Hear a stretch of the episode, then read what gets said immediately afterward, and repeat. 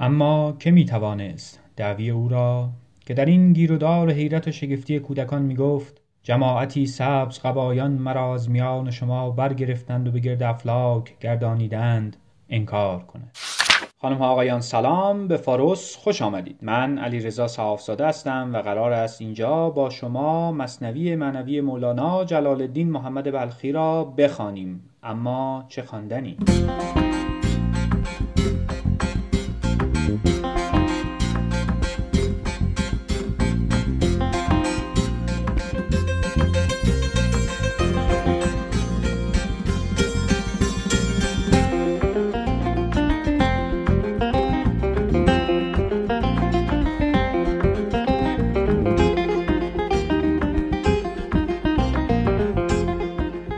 جلال الدین محمد بلخی در سال 604 هجری قمری در بلخ زاده شد به دنیا آمد. خیلی ساده مثل بقیه انسان ها که به دنیا میان. اسم مادرش مومن خاتون که در خونه بیبی بی علوی صداش می‌کردن و پدر بهاءالدین محمد ابن حسین خطیبی که در خارج از خانه از علمای شهر بود و با حاکم و قاضی در نزاع و کشمکش و وقتایی هم که دلش از بیرون می‌گرفت میمد تو خونه و با مولانا که در خانه خداوندگار صداش می‌کردند صفا می‌کرد. پدر یک داستانی نقل می‌کنه از مولانای خردسال که جالبه براتون تعریف بکنم. پدر نوشته که مولانا وقتی پنج ساله بود با بچه ها که داشت بازی می‌کرد همین بچه های محل با هم اومدن دویدن رفتن رو پشت بوم. یکی از بچه ها گفت بیاین از روی این بوم بپریم بریم روی اون بوم. مولانا گفت به جای این همه بوم بوم که کار گربه و سگانه است اگر راست میگید بیاید از اینجا بپریم بریم آسمون. اگر در جانتان قوت روحانی هست بیایید به آسمان برویم. و در لحظه ای از دیده ها پنهان میشه و برمیگرده و رنگش میپره و بعد زیر لب میگه که جماعتی سبز قبایان مرا از میان شما برگرفتند و به گرد افلاک گردانیدند.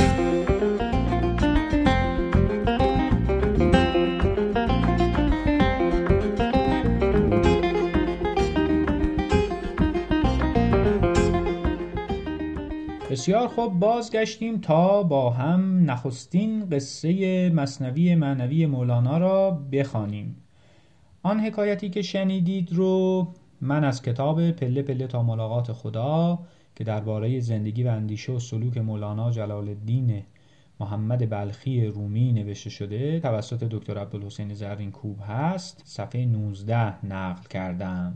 و داستان رو هم از کتاب مصنوی معنوی نسخه قونیه به تصیح و پیشگفتار عبدالکریم سروش می‌خوانم. و اما خود داستان. داستان نخست که از بیت 35 تا 246 ادامه داره مربوط می شود به عاشق شدن پادشاه بر کنیزک. قصه از این قراره. یه پادشاهی بوده مثل همه پادشاه ها مفخور و اهل اشقحال و شکار و انگار طبیعت و حیوانات و اینا ارث باباشن. می‌رفته شکار رو می‌زده و اشغال و اینا. یه روز هم دوباره حوس شکار می‌کنه. زنگ می‌زنه رفقا بچه ها بیان جمع شیم بریم شکار رو می‌زنن به دل جاده. تو جاده داشتن می‌رفتن که یهو می‌بینه که به به یه کنیزی اون ور چارا وایساده عالی درجه یک. بچه ها رو میپیچونه سر اسب و کج می‌کنه دور می‌زنه اونور کنیز و نقدن می‌خره میندازه ترک اسب و میرن با هم به کاخ که اونجا بساط اش و اشرت رو برقرار کنه. که ناگهان آن کنیزک از غذا بیمار شد.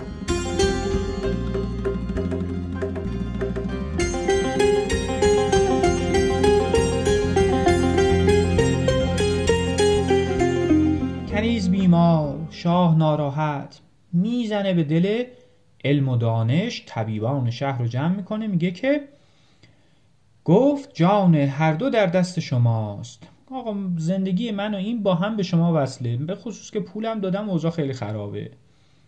اینور و اونور رو طبیبان شروع می‌کنن. هر چی بلدن رو می‌کنن. امارای می‌گیرن سی تی اسکن می‌کنن دارو میدن نسخه میپیچن. اینور اونور کار جمع نمیشه که نمیشه. شاه ناراحت.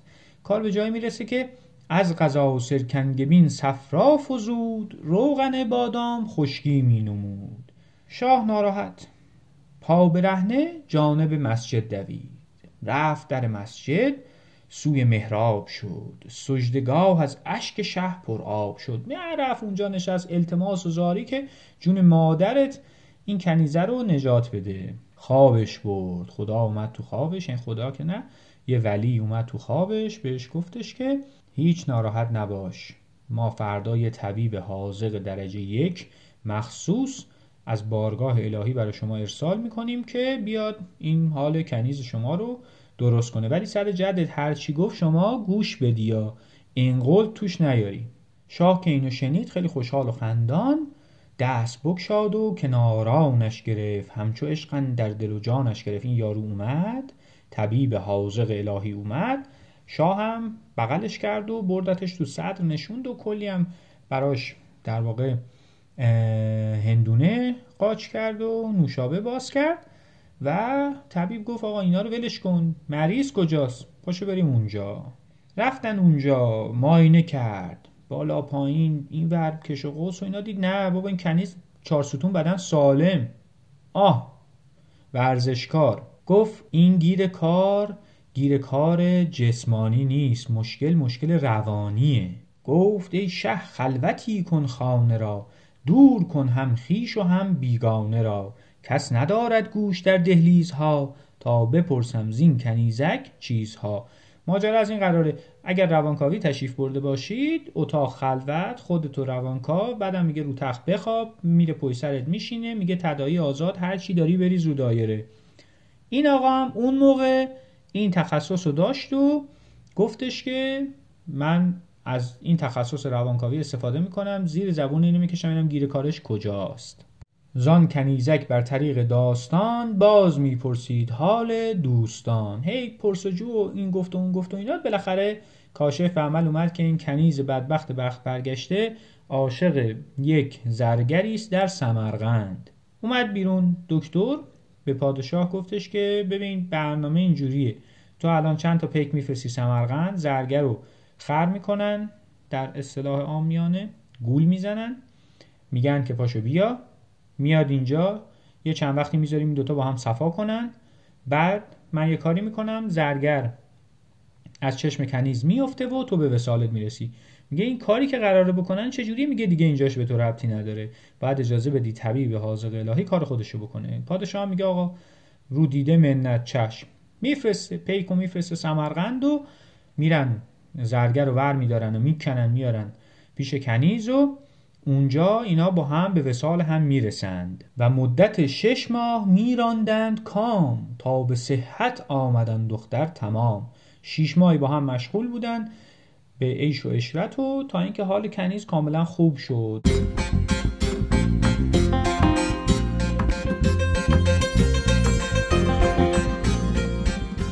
بعد که خوب شد آقای دکتر یه شربتی درست کرد ریخت تو غذای زرگر. زرگر هر روز غذا می‌خورد حالش بد می‌شد.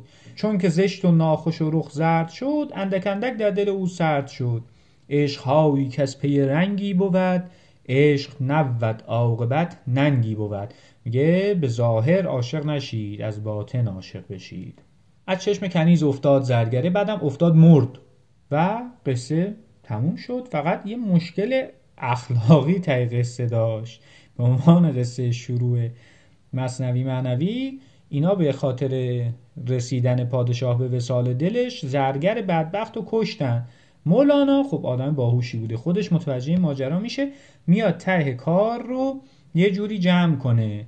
میگه پاک بود از شهوت و حرس و هوا نیک کردو لیک نیک بدنما. آنکه جان بخشد اگر بکشد رواست. نایب است و دست او دست خداست. و با این تدبیر در واقع ته قصه رو که یه مقداری غیر اخلاقی می‌زد جمع می‌کنه.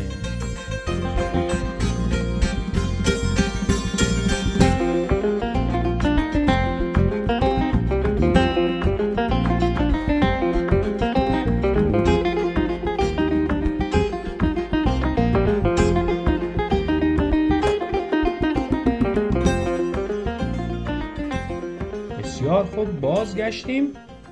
داستان با یک بیت به نظرم بسیار درخشان شروع میشه. یعنی یک شروع بینظیر داره. میگه بشنوید ای دوستان این داستان خود حقیقت نقد حال ماستان. همینجا مولانا داره یک پیشاگاهی به ما میده که این داستانی که من می‌خوام براتون تعریف بکنم نقدن حال همه ما توش هست. یعنی احوالات ما و وضعیت فکری و زندگی ما اینا همش این داستانه قرار داره پس با دقت بخونید.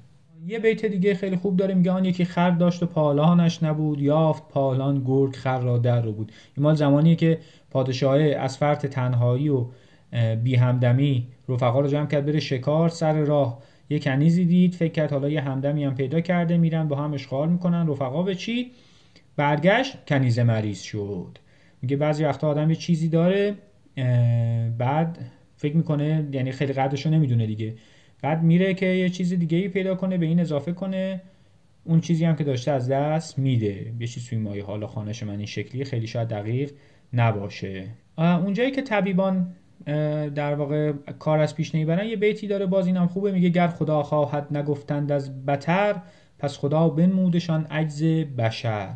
میگه اگر کاری رو شما با توکل شروع نکنید با یاد خدا شروع نکنید با نگاه به خدا شروع نکنید با خواست از خدا شروع نکنید. خدا می‌ذاره تو کاستون. عجز بشر رو بهتون نشون میده. همونطوری که به طبیبان این داستان نشون داد که از غذا سرکنگبین صفرا فزود روغن بادام که قرار بود در واقع نرم کنه و لطافت بده خشکی مینمود. بله این وسط ها مولانا یه گریزی هم می‌زنه به تبلیغ با ادب بودن و میگه از خدا جوین توفیق ادب. بی ادب محروم گشت از لطف رب. بی ادب تنها نخود را داشت بد بلکه آتش در همه آفاق زد. هر چه بر تو آید از ظلمات و غم آن ز بیباکی و گستاخی است هم. هر که بیباکی کند در راه دوست رهزن مردان شد و نامرد اوست. اینجا داره به پادشاه می‌زنه دیگه. یعنی بچه تصمیه این ابیات که این وسط یهو آورده اینه که پادشاه باید رسم ادب به جا می آورد اول می‌رفت به درگاه خدا می‌گفت خدا ما از تو می‌خوایم که اینو شفا بدی. به خاطر همین میریم سراغ طبیبا. ولی خب پادشاه برعکس رفت. اول رفت سراغ طبیبا بعد که دید اوضاع خرابه رفت به برگشت به سمت خدا. بعد همین جاها که داره مولانا در واقع داستان عشق پادشاه و به کنیز و دست و پا زدن پادشاه برای نجات کنیز و اینا رو تعریف می‌کنه یهو فیل شاد هندوستان می‌کنه. کدوم هندوستان؟ هندوستان شمس. و یادش میفته که خودش هم زمانی با شمس سر و سری داشته و دل در گروه اون داشته و چیکار می‌کردن و با هم میشستن و گپ می‌زدن و فلان و اینها چه رفاقت ها کردن و شروع می‌کنه یه مقدار از مزایای عاشقی و ترکیب عاشقی و ترتیب عاشقی صحبت کردن که ابیات یکی از یکی درخشانتر اینجا هست که من می‌خونم. میگه علت عاشق ز علتها جداست. عشق و اسرار خداست. هرچه گویم عشق را شرح و بیان چون به عشق آیم خجل باشم از آن. گرچه تفسیر زبان روشنگر است لیک عشق بی زبان روشنتر است. چون قلم اندر نوشتن می شتافت چون به عشق آمد قلم بر خود شکافت. عقل در شرحش چو خر در گل بخفت. شرح عشق و عاشقی هم عشق گفت. آفتاب آمد. دلیل آفتاب گر دلیلت باید از وی رو متاب. اینا رو میگه بعد میاد پایینتر میگه که تا زمین و آسمان خندان شود عقل و روح و دیده صد چندان شود. من چه گو آخ ببین بیت بسیار درخشانه. میگه من چه گویم؟ یک رگم هوشیار نیست. شرح آن یاری که او را یار نیست. صوفی ابن الوقت باشد ای رفیق. نیست فردا گفتن از شرط طریق. تو مگر خود مرد صوفی نیستی؟ هست را از نسیه خیزد نیستی. گفتمش پوشیده خوشتر سر یار. خود تو در ضمن حکایت گوش دار. خوشتر آن باشد که سر دلبران. گفته آید در حدیث دیگران. گفت مکشوف و برهنه بی قلول. بازگو دفعم مده ای بلفزول پرده بردار و برهنه گو که من. می نخسبم با سنم با پیرهن. گفتم ار عریان شود او در عیان نه تو مانی نه کنارت نه میان. آرزو می‌خواه لیک اندازه خواه. بر نتابد کوه را یک برگ کاه. به نظرم این ابیاتی که الان خدمتتون خوندم یکی از یک سری از درخشان ترین ابیات در مصنوی و معنوی هست. اولا که خب مثلا میگه علت عاشق ذلت ها جداست. یعنی عاشق اصلا علتی که عاشق شده از کل مجموعه علت علت و معلولی جداه یعنی واقعا عاشق هم نمی‌دونه چرا. یا عشق استرلاب و اسرار خداست. استرلاب وسیله بوده که باهاش ستارگان و اینها رو رصد می‌کردن دیگه. حالا انگار که مثلا بگه که عشق به عنوان واحد سنجشه و شما رو به واسطه اون عشقتون خداوند رصد می‌کنه میسنجه اصلا در نگاه خداوند قرار می‌گیرید و اینها. شاید نمی‌دونم. هرچه گویم عشق را شرح و بیان چون به عشق قایم خجل باشم. از این اصلا قابل بیان نیست. نمیشه تعریفش کرد تفسیرش کرد و اینها. همه اینها به کنار. اون بیت آخری که خوندم به نظرم فوق العاده است. آرزو می‌خواه لیک اندازه خواه بر نتابد کوه را یک برگ کاه. من تعریفم از آرزو اینه که آرزو انگار قرار یک هدفی رو برای ما مشخص کنه که بریم بهش برسیم. انگار مولانا هم همین رو می‌خواد به ما بگه. وقتی که میگه آرزو می‌خواه لیک اندازه خواه میگه آرزویی بخواه که در دسترس باشه شدنی باشه بتونیم بهش برسیم. وقتی یک آرزویی داشته باشی که شدنی نباشه در دسترس نباشه خب تو اصلا بعد از یه مدت ناامید میشه تلاش کردن چون به دستش نمیاری بهش نزدیک هم نمیشی. میگه آرزو می‌خوای بخواه ولی اندازه بخوای که برسی بهش یه در دسترس باشه حداقل بشه به سمتش رفت. بیت 153 میگه خار در پا شد چون این دشوار یاب خار در دل چون بود واده جواب. کس به زیر دم خر خاری نهد خر نداند دفع آن بر می جهد. بر جهد وان خار محکمتر زند عاقلی باید که خاری برکند اینجا در واقع اونجاییه که اتاق روانکاوی و اینها رو اگر خاطرتون باشه اونجاست. میگه وقتی شما یه خاری چیزی میره تو پاتون دیدین چقدر دشواره به در آوردنش. حالا برو بگرد نمی‌دونم موچین بیار و سوزن بیار و اینور اونور حالا فکر کن این خار تو دل آدم باشه. یعنی یک نکته ظریفی در دل انسان باشد و در ناخودآگاه ما باشد و ما ندونیم و بعد این چه ها که می‌تونه با ما بکنه. دیدی وقتی یه چیزی تو دست آدم میره تو پای آدم میره اعصاب آدم به هم میریزه. تا اونو در نیاره راحت نمی‌گیره. فکر کنین تو دل آدم باشه. و یه زمانی هم مثلا به وجود اومده باشه مثلا در دوران کودکی در خردسالی و اصلا ما خاطره هم ازش نداشته باشیم ندونیم کجاست و به سختی بخوایم به سمتش بریم. این یه عاقلی باید باشه که اینو در بیاره که اشاره به همون دوست عزیز روانکاوه. می‌رسه به اونجایی که میگه پاک بود از شهوت و حرس و هوا نیک کرد و لیک نیک بدنما. این نیک بدنما همون مسئله شر که در حالا فلسفه اسلامی اینا یه پاسخی به مسئله شر دادن و میگن که شر در واقع به خودی خود شر نیست. چرا؟ چون خدا که خیر محض از خیر محض هم که جز خیر ساته نمیشه. پس این شروری که ما در عالم می‌بینیم از کجا میاد؟ آها اینا از اونجا میاد که ما چون در یک بازه محدود زمانی زندگی می‌کنیم اینها رو شر می‌بینیم. وگرنه در حالت کلی در یک دید کلان اینها شر نیستن که اینها خیلی هم خیرن. و در در واقع بازه کلی در راستای هدفی و قایتی است که خداوند برای جهان در نظر گرفته پس قطعا خیرن. ولی ما چون در یک بازه کوتاهی هستیم اینها رو شر می‌بینیم.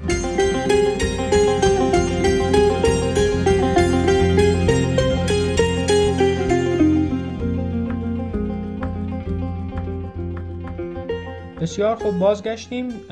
این هم تموم شد. دفعه بعدی حکایت بقال و توتی رو براتون میگم. خیلی بامزه است اون حکایت. و اینکه خیلی ممنونم از سویل سازگار به خاطر همراهیش در در واقع درست کردن این پادکست و کمکی که به من می‌کنه. خیلی ازش ممنونم. و اینکه همین امیدوارم که روزگار خوبی داشته باشید. ایام به کامتون باشه و خدا نگهدار.